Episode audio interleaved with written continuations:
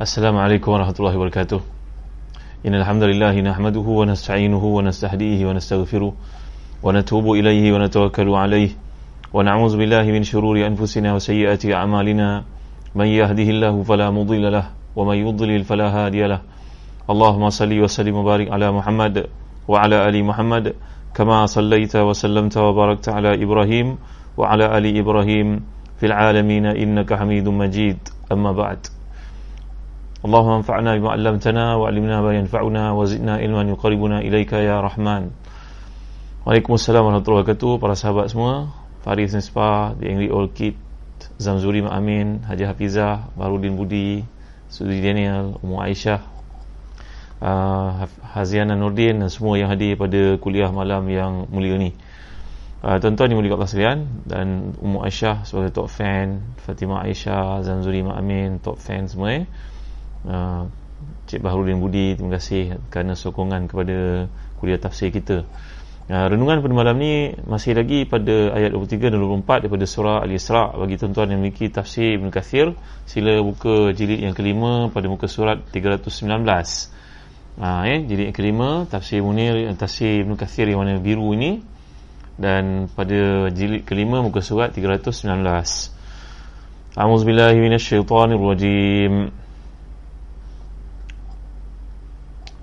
وَقَضَى رَبُّكَ أَلَّا تَعْبُدُوا إِلَّا إِيَّاهُ وَبِالْوَالِدَيْنِ إِحْسَانًا إِمَّا يَبْلُغَنَّ عِندَكَ الْكِبَرَ أَحَدُهُمَا أَوْ كِلَاهُمَا فَلَا تَقُل لَّهُمَا أُفٍّ فَلَا تَقُل لَّهُمَا أُفٍّ وَلَا تَنْهَرْهُمَا وَقُل لَّهُمَا قَوْلًا كَرِيمًا وَاخْفِضْ لَهُمَا جَنَاحَ الذُّلِّ مِنَ الرَّحْمَةِ وَقُلْ رَبِّ ارْحَمْهُمَا كَمَا رَبَّيَانِي صَغِيرًا.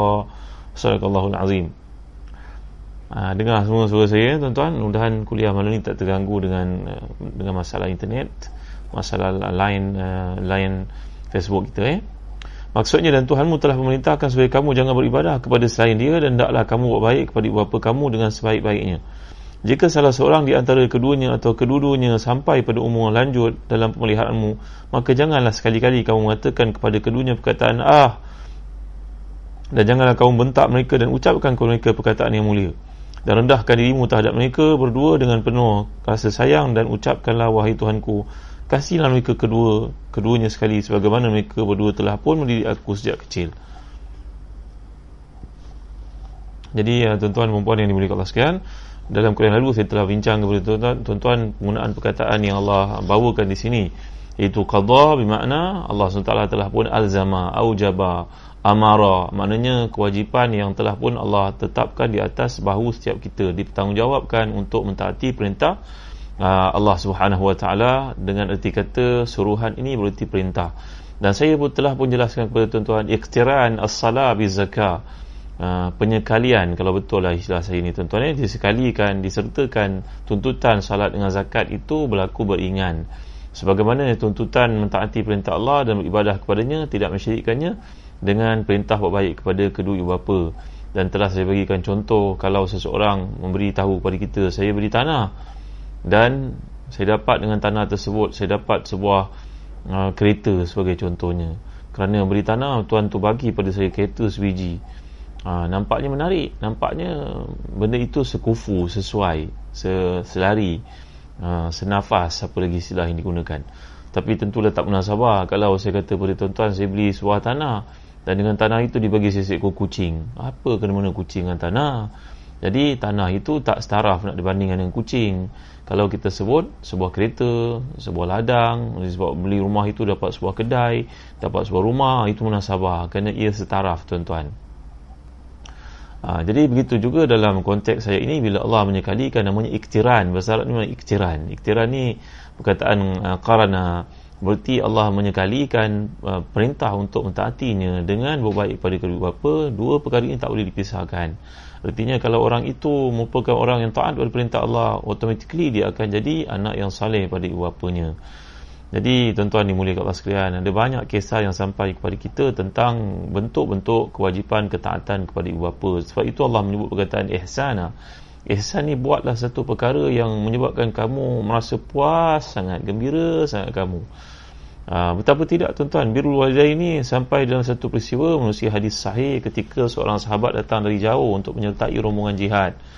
Ha, tiba-tiba Rasulullah sallallahu alaihi wasallam tanya kepadanya, kaifa tarakta walidaika, macam mana engkau tinggalkan kedua bapamu? Nabi di, diberitahu oleh Jibril alaihi salam dalam wahyu daripada Allah bahawa fulan ini pergi berjihad meninggalkan ibu ayahnya, padahal ibu ayahnya sangat memerlukan kepada bantuannya, keraiannya, penjagaannya.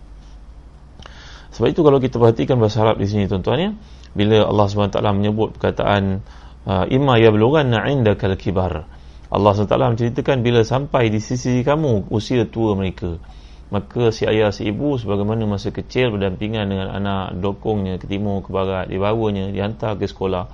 Teringat kita kalau pergi sekolah tu kadang mak kita tunggu kat luar kelas tuan-tuan ya, nak pastikan kita tak menangis dalam kelas. Sayangnya kepada seseorang daripada kita ni, Masya Allah, luar biasa sekali.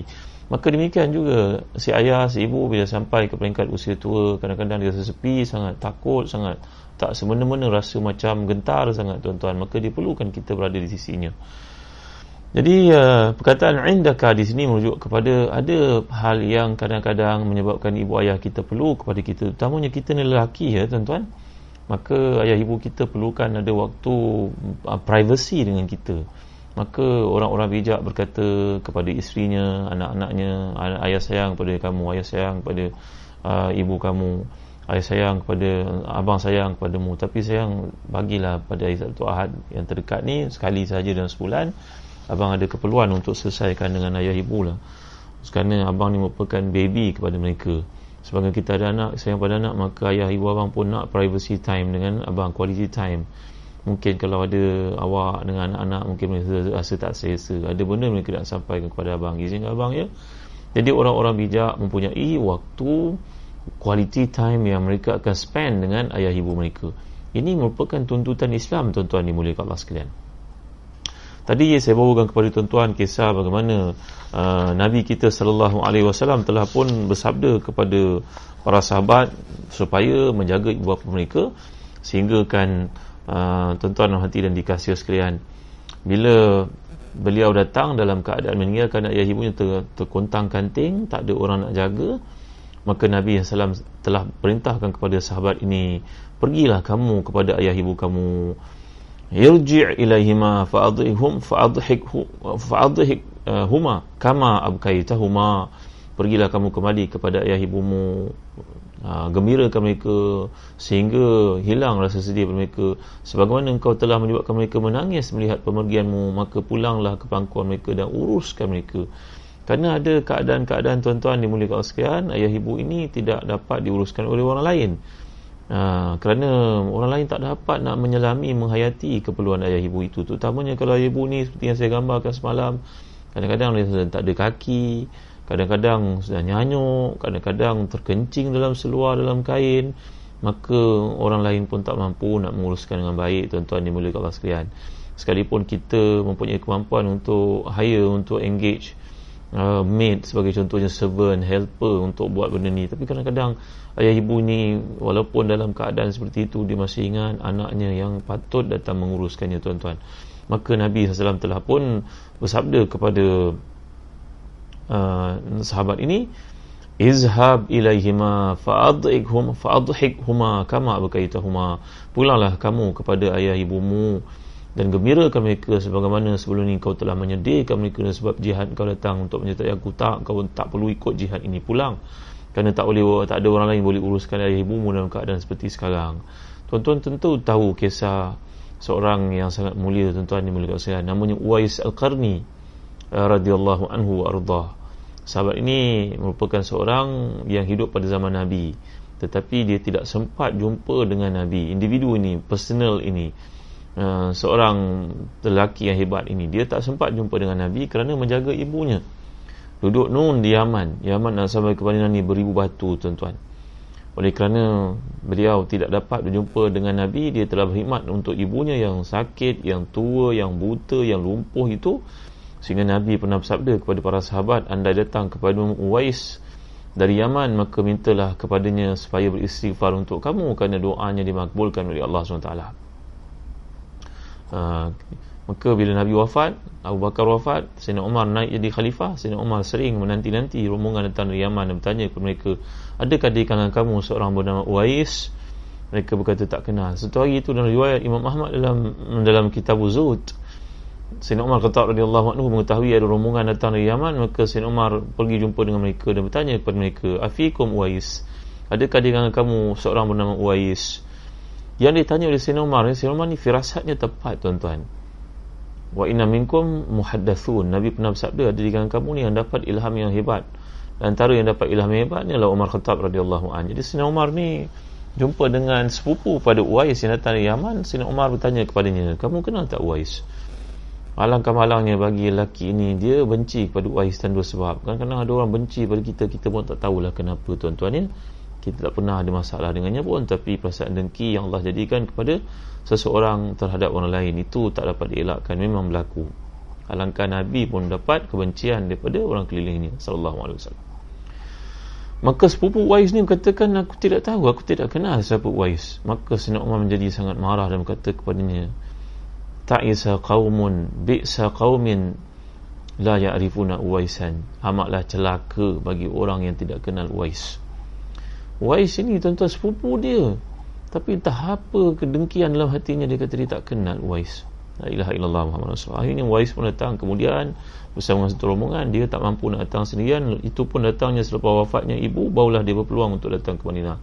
Dan dia menjadi khadam untuk membantu orang-orang kaya dalam perjalanan, bagi makan kepada unta, kepada ternakan mereka. Ini barulah dilayak sampai ke Madinah. Andai nak datang sendiri memang tak ada kemampuan. Dan ketika Sayyidina Umar bertanya kepada rombongan itu, rombongan itu tercengang kebingungan. Mereka tahu Uwais, Uwais adalah hamba mereka, seorang yang membantu mereka dalam perjalanan untuk bagi makan unta-unta mereka kalau mereka berhenti rehat. Sayyidina Umar datang berjumpa dengannya, tuan-tuan. Allahu Akbar. Sayyidina Umar melihat pakaiannya macam orang telanjang, tuan-tuan yang mulia Allah sekalian. Macam orang telanjang, zuhud sangat, sederhana sangat, pakaiannya jarang, miskin. Allahu Akbar, la ilaha illallah, masya-Allah, tabaraka wa taala. Jadi Uwais ini antara seorang yang mustajab doanya. Sayyidina Umar berkata kepadanya, Wai Uwais, kamu kat Uwais, ya, doakan untuk kami. Sayyidina Umar dan Sayyidina Ali datang bertemu dengannya, tuan-tuan. Uwais dengan tawaduknya berkata, siapalah saya nak doakan untuk Tuhan? Tuhan, Sayyidina Umar, Sayyidina Ali, orang yang sangat dekat dengan Rasulullah. Saya tak pernah jumpa Rasulullah. Nangis Uwais, tuan-tuan. Uwais ni tidak mahu dikenali. Maka Sayyidina Umar memberi tawaran kepadanya untuk diberikan jawatan, duduk dengan orang kenamaan. Kalau ke mana saja dia nak pergi, dia diiringi oleh rombongan, oleh bodyguard dan sebagainya. Zaman Islam hebat pada masa itu, kepimpinan Sayyidina Umar, pembukaan berlaku. Uwais berkata, la'an akuna fi ghabaratin nas ahabbu ilayya. Wahai Sayyidina Umar, izin saya untuk berada bersama orang kebanyakan agar tak dikenali. Ya tuan-tuan, jadi orang terkenal ni adalah fitnah. Saya pernah cerita pada tuan-tuan, kadang orang mandang seseorang yang terkenal itu macam malaikat, dia tidak boleh lakukan kesalahan. Maka Sayyidina Uwais Al-Qarni ini antara kelebihannya kerana menjaga ibunya, sehingga doa jadi mustajabkan oleh Allah. Tuan ya, Uwais ini pernah kena penyakit kulit, dan ibunya berkata kepadanya, Uwais, ibu tahu doa kamu mustajab nak, lebih mustajab doa ibu. Ibu sentiasa doakan kau sembuh. Maka kalau kamu kena penyakit ni tak sembuh, orang tak mau dekat denganmu, nak kau nak kerja pun susah dan sebagainya, kamu tak ada kawan, tak ada isteri nanti. Maka doalah kepada Allah, saya semua nak, ibu minta pada engkau. Uwais akhirnya berdoa sebab memenuhi perintah ibunya. Dia malu nak minta kepada Allah mintaan untuk menyembuhkan penyakit kulitnya, tapi dia minta kepada Allah supaya dikekalkan satu bahagian di tapak tangan ini sebesar wang satu dirham, macam kita lima puluh sen, tuan-tuan ya, yang besar-besar, lima puluh sen yang besar dulu tu. Supaya setiap kali Uwais nak melakukan satu maksiat, dia teringat, tengok pada tangannya, dulu aku sakit, Allah sembuhkan, tidak layak aku melakukan maksiat. Begitu sifir orang soleh, tuan-tuan ya. Ada banyak cerita yang sampai kepada kita, dan kita pun tahu dalam kisah daripada hadis sahih riwayat Bukhari Muslim tentang tiga orang yang tersekat dalam gua. Mereka ni bersahabat, jalan, berteduh dalam gua. Hadis yang sahih riwayat Bukhari Muslim, tuan ya. Maka batu daripada atas gua tu jatuh, bergolek menutup pintu gua, yang kerana hujan agaknya. Mereka tak mampu keluar. Maka masing-masing bertawasul dengan amal saleh yang mereka lakukan dengan tujuan mendapat keridhaan Allah dan pengampunan dan bebas dari musibah itu. Dalam hidup ni nampaknya kita boleh memohon kepada Allah sekiranya tersekat dalam satu-satu perkara, dan menyebut kebaikan-kebaikan yang kita buat, namanya tawasul dengan amal saleh. uh, musim orang main mercun tu ni, Allahu Akbar, la ilaha illallah Muhammadur Rasulullah. Terkejut juga kadang-kadang. Kan kebaik kalau duit mercun ni dibuat benda-benda manfaat tu ni. Baik, untuk rahmati dan dikasihi sekalian, maka mereka masing-masing pun menyebutlah kepada Allah hajat masing-masing agar dibebaskan dan mengkaitkan satu kebaikan yang pernah dibuat, amal saleh yang pernah dibuat. Andai dengan sebab itu rahmat Allah turun pada mereka dan mereka pun bebas dari sekatan dalam gua, kalau tidak matilah mereka terkurung dalam gua itu, mahbus, mahbusun. Maka yang pertama berdoa, wahai Tuhan, aku punya dua orang ibu ayah ni saya tak ikut turutan ni tuan-tuan ni, riwayatnya berbagai-bagai, riwayat Ahmad lain, Imam Bukhari lain, Muslim lain, tapi yang penting tiga orang manusia ni dengan tiga sejarah yang baik-baik. Wahai Tuhan, aku punya ayah ibu yang sangat kusayangi. Ni cerita tentang ayah ibu tuan ya. Setiap hari aku akan pulang membawa makanan, aku dahulukan ayah ibu aku makan sebelum isteri dan anak-anak aku. Bila ayah ibu dah makan, sisanya barulah isteri dan anak-anak aku menikmatinya. Satu hari aku pulang agak lambat, Tuhan. Ni bercakap dengan Tuhan ni, aku dengan Engkau ya. Itulah kalimah yang paling akrab sebenarnya. Ada orang tanya kenapa tak pakai nama saya, ya Allah, awak. Tak, kita dengan Allah kita pakai aku Engkau. Ha, tuan-tuan ya. Allahumma anta rabbi la ilaha illa anta khalaqtani, kan? Aku dan Engkau. Itu yang paling akrab sekali. Macam kita cakap mesra dengan kawan-kawan kita. Kerana nak tunjukkan kedekatan kita dengan Allah Subhanahu Wa Taala. Aku punya ayah ibu yang sangat kusayangi, aku hormati mereka. Aku pulang itu lambat, maka aku tak sampai hati nak bagi makan kepada si anak-anak aku sebelum ayah ibuku, kerana aku memang tradisi aku, memang presiden yang aku letakkan, iaitu kebaikan yang aku buat pada mereka dan mereka dahulu kerana bawa si anak-anak aku. Tapi malam itu aku balik agak lambat, mereka dah tidur. Isteri anak aku minta makanan, aku tidak beri pada mereka. Wahai Tuhan, mengenangkan ayah ibu aku punya jasa kepadaku, tak patut aku dahulukan mereka. Anak istriku itu melebihi ayah ibuku, tak patut. Maka aku pegang makanan itu, aku tunggu di kepala mereka. Anak istriku menangis kelaparan, anak-anakku menangis kelaparan, istriku kelaparan. Tak, aku tak pedulikan, aku tetap tunggu ayah ibuku. Mereka tidur malam itu sampai ke pagi. Dah pagi aku, bila mereka bangun, barulah aku bagi makanan itu kepada mereka. Sisanya barulah anak isteri aku, walaupun mereka meminta-minta, aku tak pedulikan, demi kasih sayangku kepada ibu ayah. Kalaulah ini satu kebaikan, wahai Tuhan, advancekanlah untuk kami sedikit rahmatmu pada hari ini sebelum akhirat, supaya bebaskan kami dari musibah ini. Tuan, eh? Ini bahasa yang saya mudahkan tuan-tuan untuk faham. Batu terboleh daripada pintu gua, tapi masih lagi tidak boleh mereka keluar daripadanya. Tiba giliran yang kedua, doanya, wahai Tuhan, aku ni punya seorang sepupu perempuan yang sangat cantik. Aku tergila-gila padanya, aku ajak dia buat maksiat, dia tidak mahu. Sehingga satu hari dia mengalami kesulitan, dia minta bantuan kepadaku. Aku berkata kepadanya, aku sudi bantu dengan syarat engkau tidur denganku, melakukan zina denganku. Dia bersetuju kerana terpaksa. Maka pada hari dijanjikan, aku bawa wang dan dia pun bersedia. Aku pun duduk di hadapannya macam duduk seorang suami di hadapan isterinya, hampir-hampir melakukan perbuatan yang keji itu. Tiba-tiba terakhir sekali kalimah keluar dari mulutnya, wahai sepupuku, janganlah kau tanggalkan cincin itu melainkan akadnya yang sah. Ini merujuk kepada bahasa kiasan, janganlah kau berzina kerana ia haram. Kahwinilah aku dengan cara yang betul, dengan akad yang dibenarkan dalam perkahwinan. Peristiwa ini berlaku sebelum Nabi kita Muhammad sallallahu alaihi wasallam ya. Nabi cerita tentang umat terdahulu, mereka pun punya syariat yang sama dengan kita pada setengah-setengah bahagian perkahwinan dan sebagainya. Maka aku pun tersentak, aku rasa sangat malu dengan buatanku itu. Aku ambil kesempatan dan kelemahannya, keadaannya yang tersepit itu. Aku pun bangun, aku bingkas, aku tak buat apa padanya. Aku pun kata padanya, wahai sepupuku, ambillah kau wang yang kau perlukan itu. Aku malu pada Allah, aku tidak melakukan apa-apa padanya Tuhan, tapi aku rasa malu sangat. Kalau itu satu kebaikan pahala di sisimu yang kau kira, maka dahulukan sedikit untuk kami agar kami bebas dari musibah ini. Cerita ni bawalah kepada anak-anak tuan-tuan, kerana Quran ni lapan puluh peratus cerita tuan-tuan, hadis Nabi kebanyakannya cerita tuan-tuan ni, muliakan Allah sekalian. Maka batu itu bergolek, tapi kami masih lagi tak mampu keluar daripadanya. Terima kasih ya Maimun Muda, nampaknya suara saya clear, syukur, alhamdulillah. ha. Tiba giliran yang ketiga untuk berdoa. Wahai Tuhan, aku ni seorang majikan, aku punya ramai pekerja. Satu hari seorang daripada pekerjaku tidak tampil mengambil habuannya. Aku pun menyimpan bahagiannya itu, aku pun simpan. Akhirnya aku invest dalam satu perniagaan, berkembang makmurlah dia menjadi satu lembah. Pokoknya, tanamannya, ternakannya banyak sekali. lama. Selepas itu tiba-tiba dia muncul dan bertanya kepada aku, wahai tuan, dulu saya tak ambil habuan gaji saya pada hari sekian-sekian-sekian, boleh tak saya ambil semula pada hari ini? Aku tak terfikir apa pun. Aku tunjuk padanya, inilah lembah harta dengan tanaman ternakan yang kau punya. Ha, betul maksud hadis macam itulah tuan-tuan. Si fulan ni pun terkejut, lihat bekas pekerja saya ni terkejut, betul tuan, ya betul, kau punya ini aku simpan, kau punya habuan gaji itu aku invest. Jadi ini orang ada magic touch tuan-tuan, kan, tentu apa saya jadi ilmu perniagaan tuan-tuan ya, tak semua orang ada. Nanti dalam cerita perniagaan saya bawa cerita-cerita para sahabat untuk bagi motivasi kepada kita pada hari ini dengan masalah tentu, mungkin tak dapat meneruskan kerja, mungkin perniagaan tak menjadi. Ini sebagai motivasi untuk kita ya. Orang ini punya kesalahan luar biasa, perniagaannya, sentuhannya magic. Maka hamba, maka bekas pekerja saya itu pun ambil lah semua, satu pun tak tinggal untuk saya. Agaknya dalam huraian hadis kata para ulama, tentulah majikan ni isterinya bertanya, abang perniagaan abang macam mana? Kenapa pekerja tu ambil? Ya, saya lah orang perempuan kan, dia tanya pada suami. Huraiannya begitulah.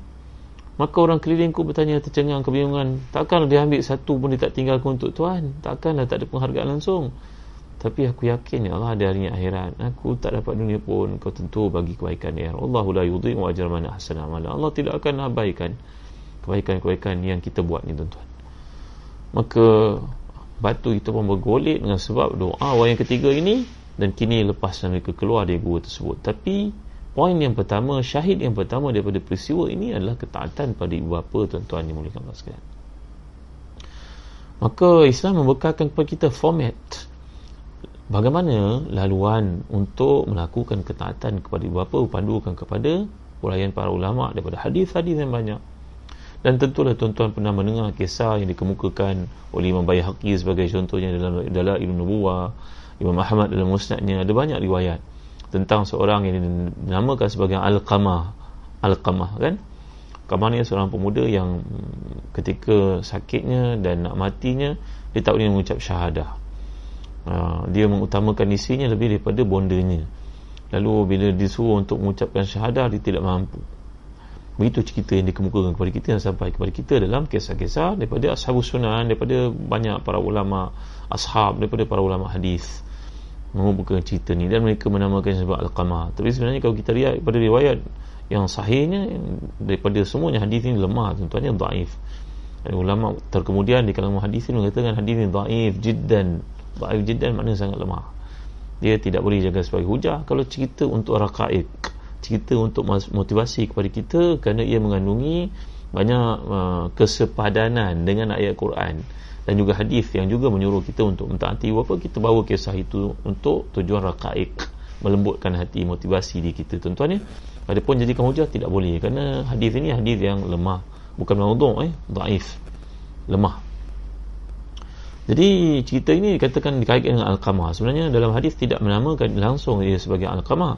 Macam nanti kita baca dalam surah Tawbah, saya pernah huraikan kepada tuan-tuan, wa minhum man ahadallaha la in atana min fadlihi lanasaddaqanna wa lanakunanna minas salihin.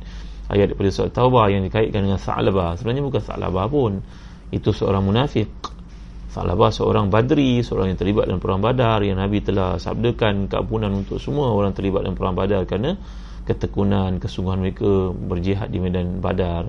Maka Sa'labah tidak patut dikaitkan dengan peristiwa beli kambing banyak akhirnya lupa pada tuntutan zakat itu. Tak ada kena-mengena dengan Sa'labah. Begitu juga di sini tak ada kena-mengena dengan Al-Qamah. Al-Qamah seorang sahabi jalil, sahabat yang mulia. Tapi kisah ini dibawakan, dikaitkan dengan beliau. Sebenarnya bukan beliau tuan-tuan ya, kata para ulama hadis. Apapun ceritanya, bila dia nak mati, maka dia tak boleh mengucap dalam hadis dhaif ini. Kita bawalah cerita ni untuk motivasi kepada kita, kerana para ulama membenarkan kita bawa. Kata Imam Nawawi contohnya dalam Al-Azkar, boleh bawa cerita hadis dhaif dengan tujuan untuk raqaiq ni tadilah, melembutkan hati.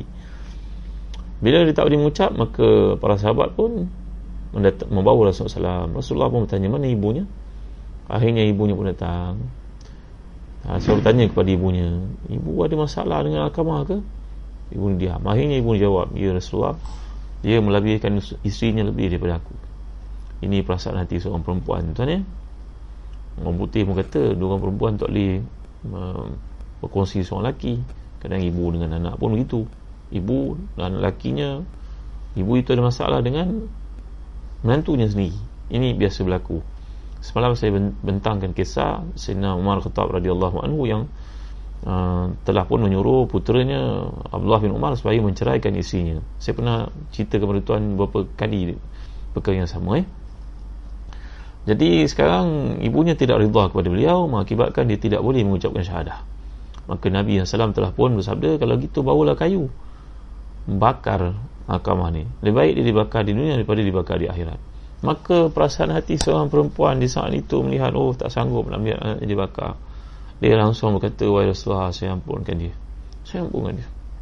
Maka Al-Qamah pun, cerita ni mengkaitkan Al-Qamah sebenarnya. Kalau maka individu masukkan ini, sahabat masukkan ini, barulah boleh mengucap. Cerita ni dibawa untuk menjadi pengajaran kepada kita. Para ulama hadis kata boleh bawa kisah macam ni. Ia bukannya bersifat hukum, ia adalah bersifat cerita. Jadi dalam bab cerita, tasahalna wa idza kana fil ahkam tashaddadna, kata para ulama. Kalau hukum kita kena syadid, kita kena firm.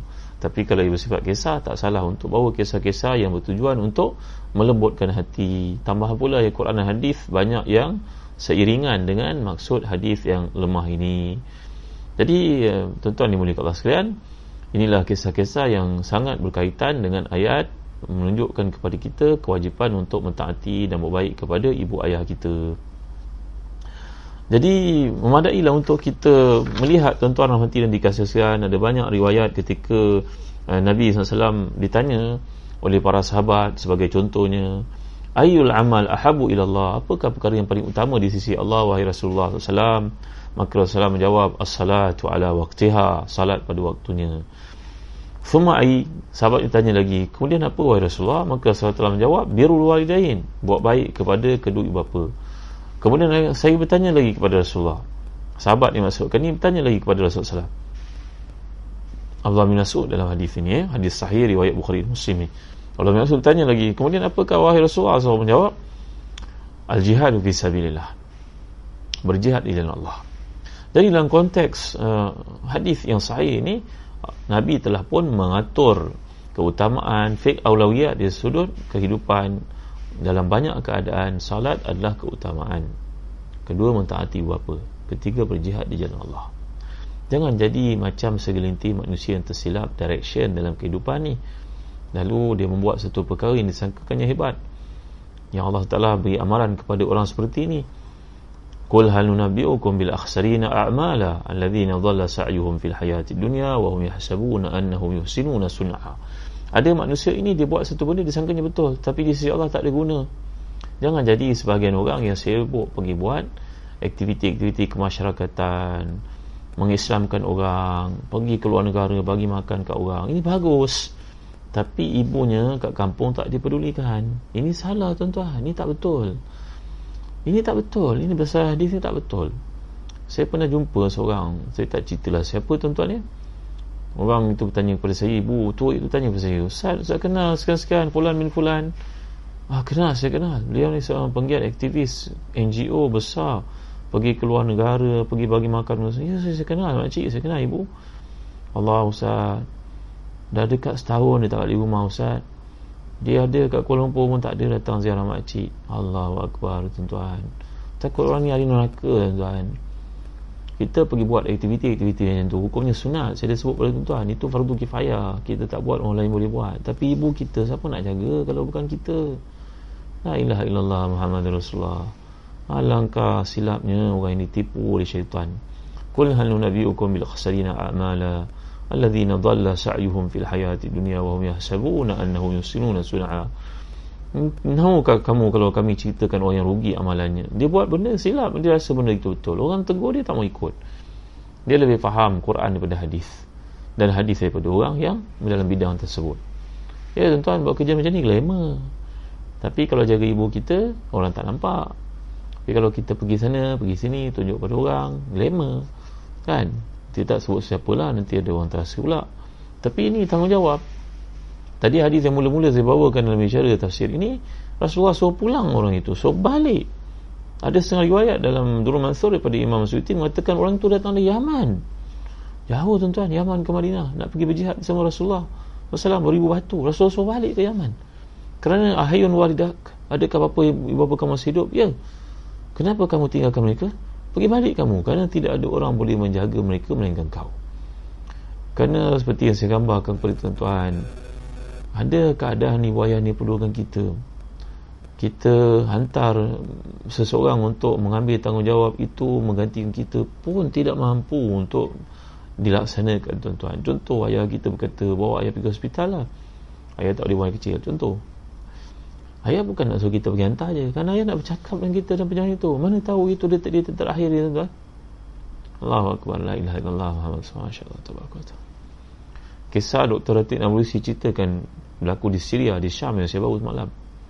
Dia jaga mak dia sembilan tahun, sembilan tahun tak pernah eh oh cerita yang buruk-buruk, eh, sabar dia pada mak dia. Tiba-tiba tinggal dua tiga hari lagi ilmu di sisi Allah untuk kematiannya, mak dia buat satu perkara yang menyebabkan dia marah. Maka isteri dia pun bengkeng, isteri dia pun membentak, berkata, abang apa ni, adik-adik abang ramai. Agaknya gitulah saya mudahkan bahasa Arab untuk tuan-tuan faham eh? Apa adik-adik abang ni semua tak boleh mak, kesian mak, nampak macam baik ayat itu. Apa salahnya kau suruh mereka, tak abang je sembilan tahun jaga, mereka ni tak ada hati perut. Maka suami pun telefon abang kakaknya, tolonglah, dah lama aku jaga mak ni, engkau pula lah jaga, tuan-tuan. Maka abang kakak pun datang ambil mak. Besoknya mak ni meninggal, tuan-tuan. La ilaha illallah Rasulullah. Menyesal tak orang macam ni, tuan-tuan? Agak sembilan tahun dia berkorban. Tiba-tiba detik terakhir tu Allah uji dengan sikit ujian. Mungkin maknya terkencing dalam keretanya, mungkin maknya terberak dalam biliknya, mungkin maknya terpecahkan pinggan yang isi dengan sayang. Maka pada hari terakhir itu Allah uji dia, maka satu hari itu merosakkan sembilan tahun amalan. Siapa sangka, tuan-tuan, di mereka usia. Ha, jadi dalam perkara-perkara seperti ni kita diajar untuk bersabar, ambil peluang. Kalau kita mendapat tanggungjawab itu, kita bersyukur kepada Allah, kerana Allah pilih kita untuk dapat satu tanggungjawab yang mana kita tak akan masuk syurga dengan tahajud kita. Kita masuk syurga melalui bagi makan kat orang yang gelema-gelema bagi makan, contohnya. Tapi orang ini tak terkenal di sisi manusia, terkenal di sisi Allah, macam Uwais Al-Qarni yang saya bawakan kisahnya, tuan-tuan dimuliakan Allah sekalian. Jadi inilah perkara yang kita kena pupuk, bimbing dan subuhkan iman kita, kerana Allah menyekalikan bertaat pada Allah itu dengan kasih ibu bapa sekali. Seperti yang saya bagikan contoh tadi, satu benda yang setaraf itu disamakan dalam pembahagian di sisi Allah, maknanya pertautan kedua perkara itu sama-sama penting. Dan tak mungkin Allah menyekalikan satu benda yang kurang penting banding dengan benda yang penting. Tuan-tuan hati dan dikasihi sekalian, dalam tafsir oleh Sheikh Doktor Ratib Nabulsi, beliau mengemukakan banyak uh, panduan untuk uh, kita pegang dalam kehidupan ni ke arah menjadi anak yang saleh dan bagaimana nak buat ketaatan kepada ibu bapa kita. Yang pertama kata beliau, muwafaqatu muwafaqatuhuma fi hawaijihima wa kullu abin lahu hajatun fa idza labbaitahu fa hadha min albir illa anna hadhihi alhaja laha syartan awalan takuna fi ghairi ma'siyatillah bi an takuna mubahatan wa tukallimuna fi hadha ala hadha qariban wa thaniyan an takuna fi istita'atika. Bila kamu nak berbaik kepada ibu bapa kamu, taatilah mereka dalam perkara-perkara yang dibenarkan oleh syarak. Kamu buat perkara-perkara yang merupakan hajat mereka tu, tunaikanlah sedaya upaya kamu. Kamu belajar kat overseas sebagai contohnya, maka ya kamu harapkan sangat kamu pulang cuti musim panas itu, pulanglah. Kamu nak beli kereta, bawa ayah pergi tengok ayah, jom ayah doa sikit kereta saja, nak make, nak jadikan ayah happy, bawa ayah pergi tengok kereta. Kita nak beli kereta ni, tiap hari tengok kereta ni berkenan, belilah kereta yang dia berkenan tu, tuan-tuan. Ini dalam kemampuan kita. Kita nak beli rumah, kita bawa dia pergi, dia pun datang tengok, oh rumah ni dekat sangat dengan surau contohnya, bagus, tapi nanti mungkin hati kau tak tak kuat, orang parking-parking depan rumah kau, kami as tepi ni sikit. Pengalaman ayah, ikut tuan-tuan. Tuan-tuan mati dan dikasihi sekalian, kita tak akan rugi, tak akan menyesal, tuan-tuan boleh rasa. Jadi ini adalah dalam perkara-perkara yang melibatkan birrul walidain. Birrul walidain ini berarti kebaikan-kebaikan terhadap ibu ayah kita yang kita mampu lakukan, dan ia bukan kemaksiatan kepada Allah Subhanahu Wa Taala. Jadi dalam satu hadis ketika uh, Nabi sallallahu alaihi wasallam ditanya oleh seorang sahabat, uh, wahai Rasulullah sallallahu alaihi wasallam, man ahaqqun nas bi husni bi husni bi husni suhbati bi husni suhbah. Wahai Rasulullah, siapakah yang paling layak untuk mendapat perhatian saya? Begitu maksud hadis. Maka Nabi bersabda ummaka ummaka ummaka tiga kali. Nabi sallallahu alaihi wasallam telah pun bersabda ummuka ummuka ataupun ummaka. Dalam bahasa Arab ini dua-dua boleh kita baca, ummuka ataupun ummaka. Ummuka ummuka ummuka kata Nabi sallallahu alaihi wasallam tiga kali. Kemudian yang keempat barulah Nabi jawab abaka ataupun abuka. Maknanya di situ kalau dibahagi kasih sayang kepada empat, tiga per empat lah untuk ibu, hanya satu per empat untuk si ayah. Jadi kerana apa? Kerana dalam ayat Quran menceritakan bahawa ibu mengandung kita dengan susah payah, melahirkan kita dengan susah payah, membesarkan kita dengan susah payah. Kalau pada waktu malam ada anak-anak, maka ibulah yang sibuk menjaga anak, menyusukan anak. Bapaknya buat apa? Bapaknya tidur, berdengkur. Ha, kan tuan-tuan? Kata Allah yarham Datuk Ismail Kamus, guru saya, ya, lawak yang beliau buat kalau waktu malam anak tu menangis, bapak sabar sabar sabar sabar apa, tidur orang buta. Jadi kasih sayang ibu ni yang diumpamakan dalam hadis menduduki tiga per empat dari bahagian di sisi Allah, dan bapa hanya satu per empat sahaja. Lagi dalam uh, tuntutan yang berikutnya, iaitu kebaikan-kebaikan yang boleh kita buat kepada ayah ibu kita. Bagi mereka yang telah pun kewafatan ibu ayah itu adalah berpandu kepada banyak hadis. Contohnya riwayat Abu Daud daripada Usaid Malik bin Rabi'ah Sa'idi bahawa beliau berkata baina nahnu inda Rasulullah idh ja'ahu rajulun bani Salama faqala ya Rasulullah hal baqiya min bir abawaya syai'un abarruhuma ba'da mautihima. Sahabat ini mendengar ada seorang lelaki bertanya kepada Rasulullah, wahai Rasulullah, adakah berpeluang untuk saya melakukan kebaikan lepas kematian ayah ibu saya? Maka jawapan Nabi, ya, as-salatu alaihima. As-salatu alaihima berarti berdoa untuk mereka. Wal istighfaru lahuma, minta ampun kepada Allah untuk mereka. Berdoa untuk mereka satu perkara, tuan-tuan, ya? Minta ampun untuk mereka perkara yang lain. Jadi ada dua kat sini. Lagi apa? Wa infadhu ahdihima min ba'dihima, menunaikan janji-janji mereka Ha, selepas kematian mereka. Contohnya ayah tu berkata, ayah ni tak cukup duit, kalau ayah hidup, ayah sihat, ayah nak pergi umrah, ayah nak pergi haji.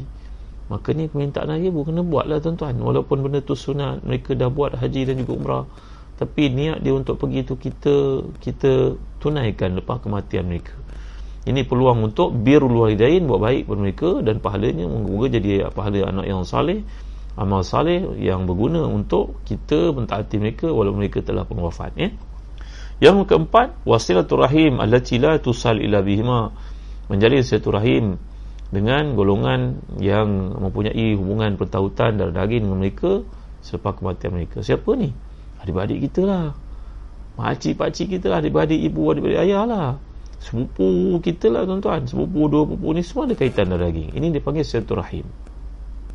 Kita kadang orang Melayu menjelang musim perayaan dulu-dulu sebelum P K P ni uh, nak buat apa ni? Nak buat open house untuk apa? Silaturahim satu kampung kita panggil. Tak, silaturahim tu bukan orang kampung, silaturahim tu adik-beradik, uh, kan? Silaturahim sebenarnya adik-beradik. Orang kampung tu adalah ukhuwah Islamiyah, uh, kan? Lain. Kata Imam Ibnu Hajar dalam syarah kepada uh, perkataan silaturahim itu, rahim datang perkataan rahim, rahim seorang perempuan, rahim. Maka daripada rahim itu berkembang biak menjadi keturunan yang ramai, manusia ramai. Jadi mereka ada pertautan darah daging. Termasuklah suami kepada makcik kita ataupun isteri kepada pakcik kita, itu semua silaturahim dalam dengan sebab musahara, dengan sebab perkahwinan, tuan-tuan, ya? Yang kelima dalam hadis ini, tuntutan untuk buat kebaikan kepada ibu ayah dan dianggap sebagai kebaikan untuk mereka seperti mereka masih hidup walaupun mereka telah wafat, iaitulah ikramu sadiqihima, adalah menghormati kawan-kawan baik kepada ayah ibu kita. Tuan-tuan mulia sekalian, satu kisah lah saya nak kongsi dengan tuan-tuan ni. Tuan sahabat berjaya dalam perniagaannya, maka ibu ayahnya dalam meninggal dunia. Beliau memiliki banyak kedai. Dia berkata kepada saya, Ustaz, sekali saya buka kedai, kalau masa mak saya hidup dulu, mak saya rasmi kan, di mana-mana saja, saya tak panggil lah orang penting-penting, politician ke pemimpin ke, tak, tak, saya tak panggil sultan ke, semua saya tak panggil, mak saya yang rasmikan. Maka ketika mak saya nak pergi rasmikan, susah payah dengan kedai saya kat K L C C tu, Saya kumpulkan sekalian kawan-kawan baik mak saya, adik-adik ni masih hidup, datangkan, belikan, kalau mereka jauh, belikan mereka tiket kapal terbang first class, business class. Eh, orang banyak duit lah tuan-tuan eh. Kita mungkin tak mampu nak buat macam tu lah. Maka nanti ibu pun dudukkan hotel yang terkemuka untuk pergi rasmi ke kedai saya tu. Maka ketika dia keluar dari bilik, masuk saya ke mall itu, kiri kanan adalah kawan-kawan dia, adik-beradik dia yang masih hidup, duduk menepuk tangan, menunggu dia datang untuk membuka tempat perasmian. Allah, hebatnya tuan-tuan, hebat. Kita tak mampu nak buat macam tu lah. Tapi kalau kita ada musim-musim perayaan seperti ni, apa salah kalau kita bagi duit tuan-tuan, lima puluh ringgit, seratus ringgit atau kurang daripada itu, atau hantar kuih-kuih yang enak untuk mereka, tak berapa sen pun, tak jatuh miskin pun kita. Maka ini merupakan peluang untuk buat kebaikan kepada ayah ibu, kiriman pahala untuk mereka dan untuk kita sendiri selepas mereka wafat. Berpandukan kepada hadis yang banyak, antaranya yang saya bacakan ni tuan-tuan ni, lima perkara. Saya ulang balik, apa dia? Pertama, doa untuk mereka, salatu lahuma wal istighfaru lahuma, minta ampun kepada Allah untuk mereka. Ni dua perkara berbeza. Yang ketiga, silaturahim ba'dahuma, buat silaturahim dengan orang yang punya hubungan darah daging mereka, baik pada mereka ini. Yang keempat, apa lagi? Infadhu ahdihima, menunaikan janji-janji mereka. Seorang ayah yang mulia ketika hidupnya di kampung menaja bayaran bil elektrik ataupun air di surau dekat dengan rumah. Berapa sen yang kalau bil elektrik berapa? Surau kecil, bayar bil air berapa sen sangat. Bila ayah meninggal barulah perasan, Allah, jumpa bil-bil air ayah bayar bertahun-tahun, berpuluh tahun ayah bayar. Apa salah kita bila ayah meninggal kita sambung bayar balik tuan-tuan? Kerana mudah-mudahan pahala itu diperuntukkan oleh Allah. Allah Maha Kaya, ma'indakum yanfadu wa ma'inallahi baq. Apa yang kau berikan itu dikira oleh Allah untuknya dan untuk kamu. Maka ini namanya infadhu ahdihima min ba'dihima, tunaikan janji mereka dan harapan mereka, macam juga niat mereka untuk buat kebaikan, pergi haji, pergi umrah selepas kematian mereka. Yang terakhir sekali, ikramu sadiqihima, buat baiklah kepada kawan-kawan mereka apabila mereka telah wafat. Ini juga merupakan sebahagian daripada amal salih, seolah-olah mereka masih hidup bersama-sama kita. Dan berkenaan dengan kebaikan pada ibu ayah ni, ada banyak hadis yang lain yang dikemukakan, contohnya oleh Sheikh Doktor Ratib Nabulsi lagi, hadis Tirmizi yang kita selalu dengar, ragima anfu rajulin zukirtu indahu falam yusalli alayhi wa ragima anfu rajulin dakhala alayhi ramadan faman salakha qabla yughfar lahu wa ragima anfu rajulin adraka indahu abawahu kibar falam yudkhilahul jannah. Ada tiga manusia yang celaka ni yang Nabi mendoakan kehancuran untuk mereka, keburukan untuk mereka. Iaitu yang pertama, disebut nama Nabi, dia tak bersawat ke atasnya. Yang kedua, datang Ramadan padanya tiada keampunan untuknya. Yang ketiga, mempunyai ayah ibu tapi tak berpeluang mendapat kasih sayang rahmat Allah dengan sebab rahmat ibu bapa itu. Ridhallahi fi ridhal walidain wa sakhatullahi fi sakhatihima. Ingatlah, keridaan Allah terletak pada keridaan ibu bapa dan kemurkaan Allah terletak pada kemurkaan ibu bapa. Maka dalam hadis ini, tiga golongan ni golongan yang menderita, yang tak ada upaya di akhirat, hina di akhirat di sisi Allah. Nabi disebut nama, tak berusaha untuk bersawatan Nabi. Orang kau ni ucaplah Allahumma salli ala Muhammad sallallahu alaihi wasallam.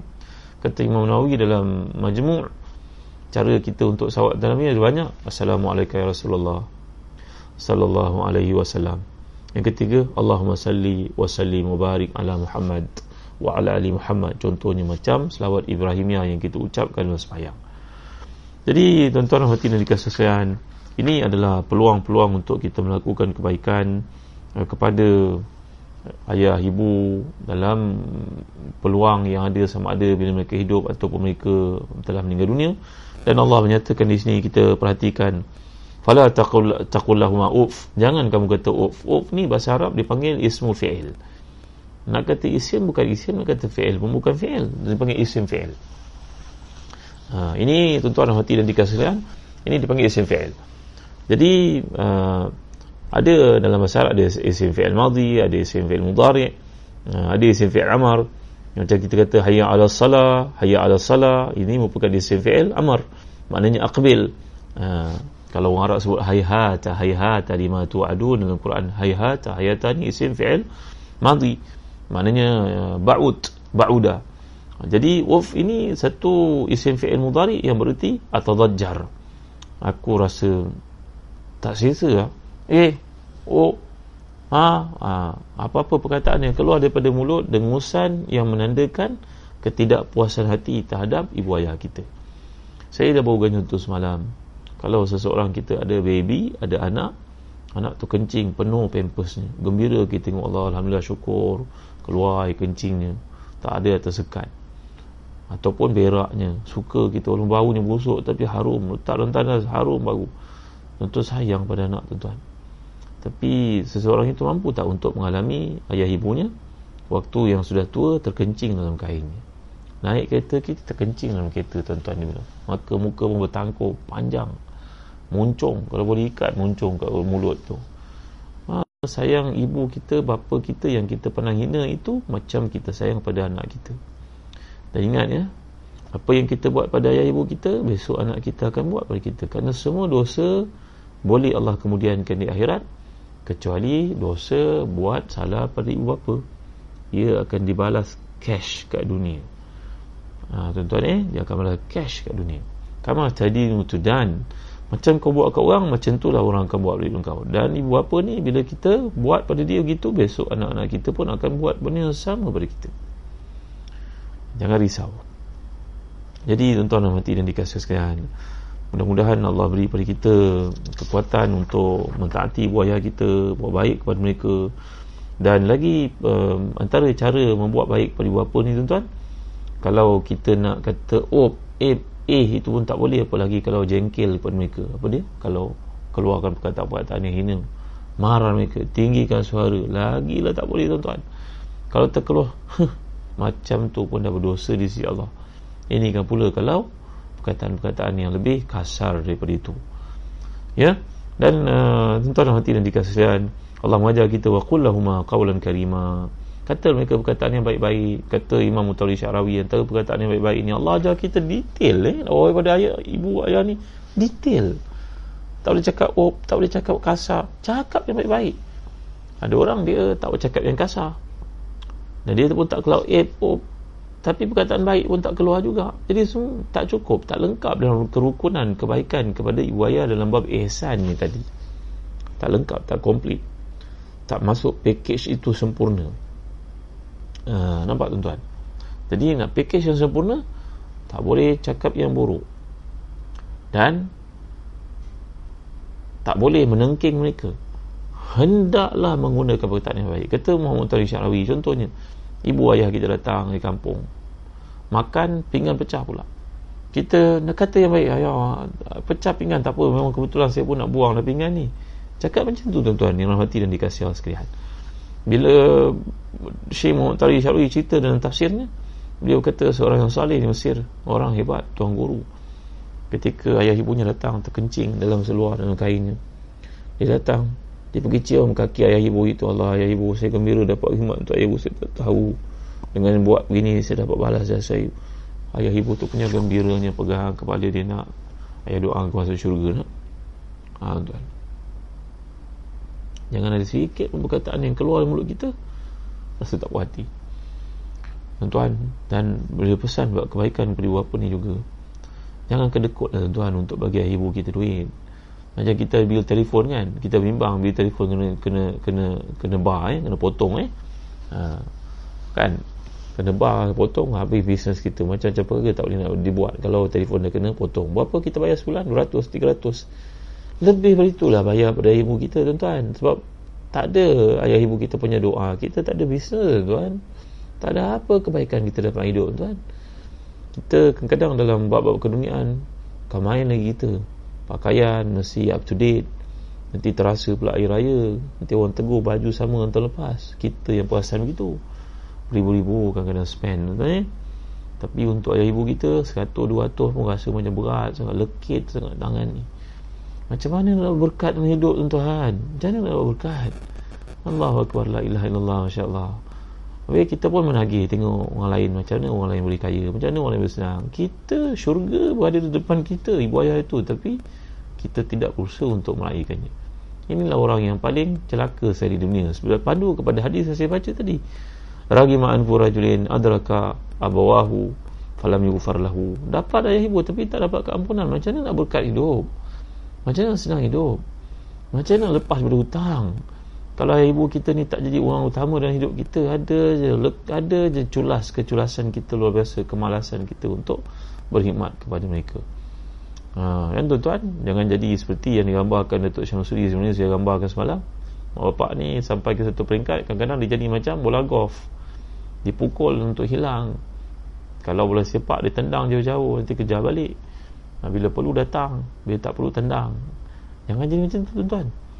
Ha, masa muda, masa raya kita sihat, kita peluk sebab dia banyak duit. Kita nak begitu, nak bini, nak kahwin pun tak ada duit, pinjam duit mereka.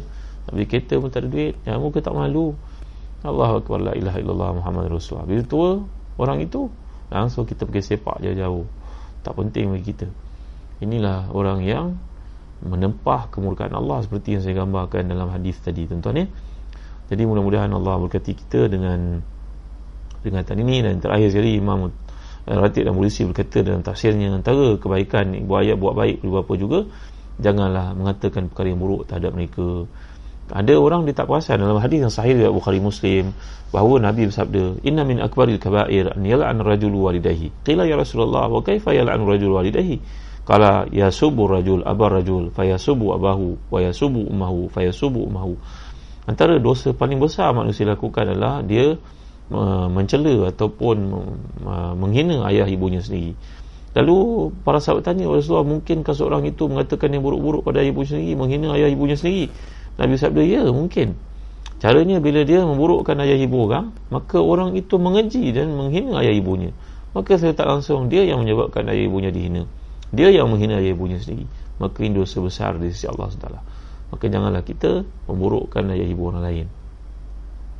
Mudah-mudahan Allah berkati kita dengan sedikit tazkirah yang disampaikan pada malam ni, menjadi makan rohani untuk kita pejam mata pada malam ni, mencari keridhaan Allah. Orang yang paling beruntung adalah orang yang hidupnya sentiasa bertambah-tambah kebaikannya tuan-tuan ya. Tahu lekah-lekah amal, sampaikan kepada orang lain. Panjanglah video ni kepada orang lain. Mungkin sebab kita memanjangkan video ni, ada orang dapat hidayah, taufik, kerana usaha yang kita lakukan. Hanya semudah untuk kita share kepada orang lain. Apa salahnya tuan-tuan, adik-beradik, kawan-kawan, Uh, ahli karya, ahli surau, ahli masjid. Mudah-mudahan ini cara untuk kita berdakwah pada zaman yang serba hebat ledakan maklumat. Ramai orang lalai melihat perkara-perkara sia-sia, tapi kita berusaha untuk masuk dalam kumpulan ta'ifah. Ya, la tazalu fi madhi ta'ifatun uh, zahirin al-haq la yadhuruhum man khazalahum hatta ya'ti amrullah wa hum ala zalik. Dalam hadis ini menjelaskan bahawa akhir zaman nanti manusia semuanya rosak. uh, Ada semua manusia akan rosak, masuk dalam kerosakan, cari benda-benda yang sia-sia, mengumpat, mengkeji, memfitnah, menyebarkan benda-benda palsu. Tapi kita masuk dalam taifah, kumpulan yang dimaksudkan hadis Nabi itu, berusaha untuk amal ma'ruf nahi munkar. Mudah-mudahan video yang tonton panjangkan ini merupakan sebahagian daripada usaha untuk meninggikan kalimah Allah al-ulia, i'la'i kalimatillahi al-ulia. Jadi tuan-tuan hati dan dikasih sekalian, terakhir, terima kasih kepada Zazan Travel kerana penajaan kuliah pada malam ni. Jangan lupa untuk like, untuk share, untuk follow Zazan Travel punya Facebook dan juga uh, Instagram. Kalau tuan-tuan ada peluang untuk travel, sama ada tahun ini, tahun depan, selepas P K P nanti, jangan lupa kepada kami eh. Kalau ada pejabat, tuan-tuan tiketing dan sebagainya, bagi peluang kepada Zazan Travel. Terima kasih tuan-tuan. InsyaAllah bukan setakat perjalanan, tapi perjalanan penuh dengan pentarbiahan. Bukan setakat hiburan, tapi perjalanan penuh dengan tafsiran. Eh, perjalanan kita insya-Allah menyuburkan iman. Kita ada tafsir Quran, ada baca hadis dalam perjalanan. Insya-Allah ia lain daripada yang lain. Terima kasih tuan-tuan atas sokongan tuan-tuan, dan jangan lupa pada ikut perkembangan kami, kami akan mengadakan program korban di Syria dan juga di Mekah. Kita akan mengadakan program Syria menjadi keutamaan target kita untuk membantu umat Islam di Syria. Uh, bagi mereka makan menjelang raya korban yang akan muncul menjelang tak lama lagi. Jadi mudah-mudahan apa-apa yang tuan-tuan, tolong ikut perkembangan kami di, sama ada di Facebook saya ni ataupun di Facebook Zazan Travel ataupun di Instagram Zazan Travel. Kami akan update masa ke semasa kadar jumlahnya, uh, pengagihannya dan tempat-tempat yang akan dibuat di Syria dan juga di Mekah. Eh, jadi uh, jangan ke mana-mana untuk tuan-tuan buat korban nanti, boleh menyertai kami insya-Allah dan war-warkan kepada semua orang keliling kita. Moga-moga kebaikan ini dapat dikongsi dengan saudara-saudara kita yang sedang ditimpa musibah di Syria pada hari ini, di bumi Syam yang penuh keberkatan itu eh. Jadi tuan-tuan, terima kasih sekali lagi. Uh, uh, jadi boleh tengok dekat Umrah Zazan, ada banyak lagi video yang saya sampaikan, video-video ilmu, kuliah-kuliah tafsir dan sebagainya. Sekali baik semuanya daripada Allah, kelemahan manusia. Ampun maaf, setakat itu saja dulu. Wallahu alam. Allahumma zidna wa la tanqusna wa akrina wa la tuhinna wa atina wa la tahrimna wa athirna wa la tu'thir alaina wardina warda'na. Ya Allah, tambahkan kemuliaan untuk kami, jangan dikurangi, muliakan kami, jangan ditahan-tahan. Mulia kami, jangan kami dihina. Beri pada kami, jangan ditahan-tahan. Ridhalah kami, ridhalah semua yang kami kerjakan. Allahumma a'inna ala zikrika wa syukrika wa husni ibadatik. Allahumma ja'alna muqimis salah wa min dhurriyatina rabbana wa taqabbal du'ana. Rabbana la tuzigh qulubana ba'da idh hadaytana wa hab lana min ladunka rahmatan innaka antal wahhab. Rabbana la tad' lana fi maqamina hadha dhanban illa ghafartahu wa la maridan illa shafaitahu wa la hamman illa farajtahu. ولا دينا إلا قضيت ولا مصيبة إلا نفسته ولا كربا إلا نفسته ولا عيبا إلا سترته ولا غائبا إلا رددته ولا حاجة الهوائج الدنيا والآخرة هي لك رضا ولنا فيها صلاة إلا أديتها وقضيتها ويسرتها يا رب العالمين.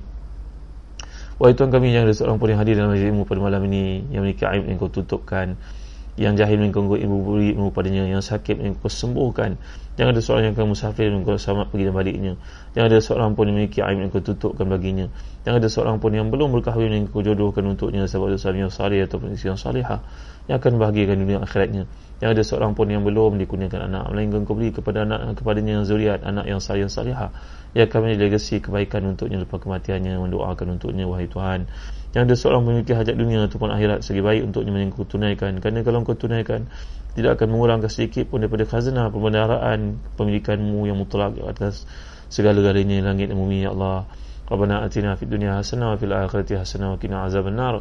Wa sallallahu ala sayyidina Muhammad wa ala alihi wa sahbihi wasallam. Alhamdulillahi rabbil alamin. Terima kasih tuan.